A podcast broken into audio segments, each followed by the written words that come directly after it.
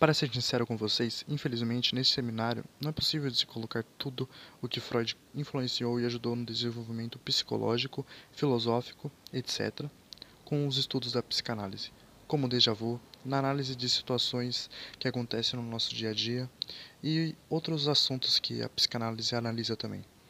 Entretanto, vou explicar sobre o que a psicanálise vê quanto aos sonhos. Freud influenciou na discussão sobre os sonhos, pois deu algumas definições para o ato de sonhar. Seu livro que deu início ao movimento da psicanálise é a Interpretação dos Sonhos, que nele Freud tenta explicar que os sonhos são expressões do mundo interno, do inconsciente das pessoas. Essas expressões, para a psicanálise, são basicamente, entre aspas, as coisas não ditas. A psicanálise acredita que existem coisas que vão além do que você pode pensar sobre você mesmo. Ideias insuportáveis, ideias que são incompatíveis com aquele outro grupo de ideias, que chamamos de eu. Essas ideias são expulsas do eu. São ideias que ficam no inconsciente, como traumas ou pequenos ruídos que estão na nossa mente, mas não ganharam uma representação dentro do eu.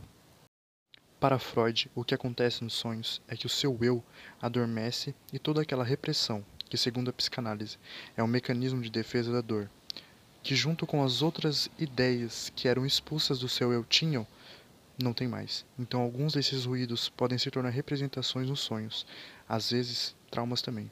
Segundo Freud, o sonho não tem intenção comunicativa, mas sim, o sonho vem mais como uma catarse, uma espécie de prazer ao sonhar pois tem desejos que não são realizados na realidade, mas são realizados nesse sonho.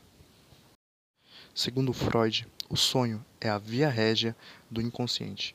Sendo assim, ele acreditava que todos os sonhos, mesmo não tendo a função de comunicação, seria possível.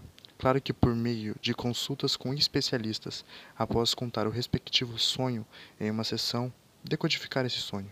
E ainda por cima, em alguns casos, a maioria dos casos, com esse sonho bem trabalhado por especialistas, poder ajudar a pessoa a ter uma evolução pessoal, e que além de ter vindo como sonho, possa aparecer agora como uma ideia, um pensamento de forma legítima na consciência dessa pessoa.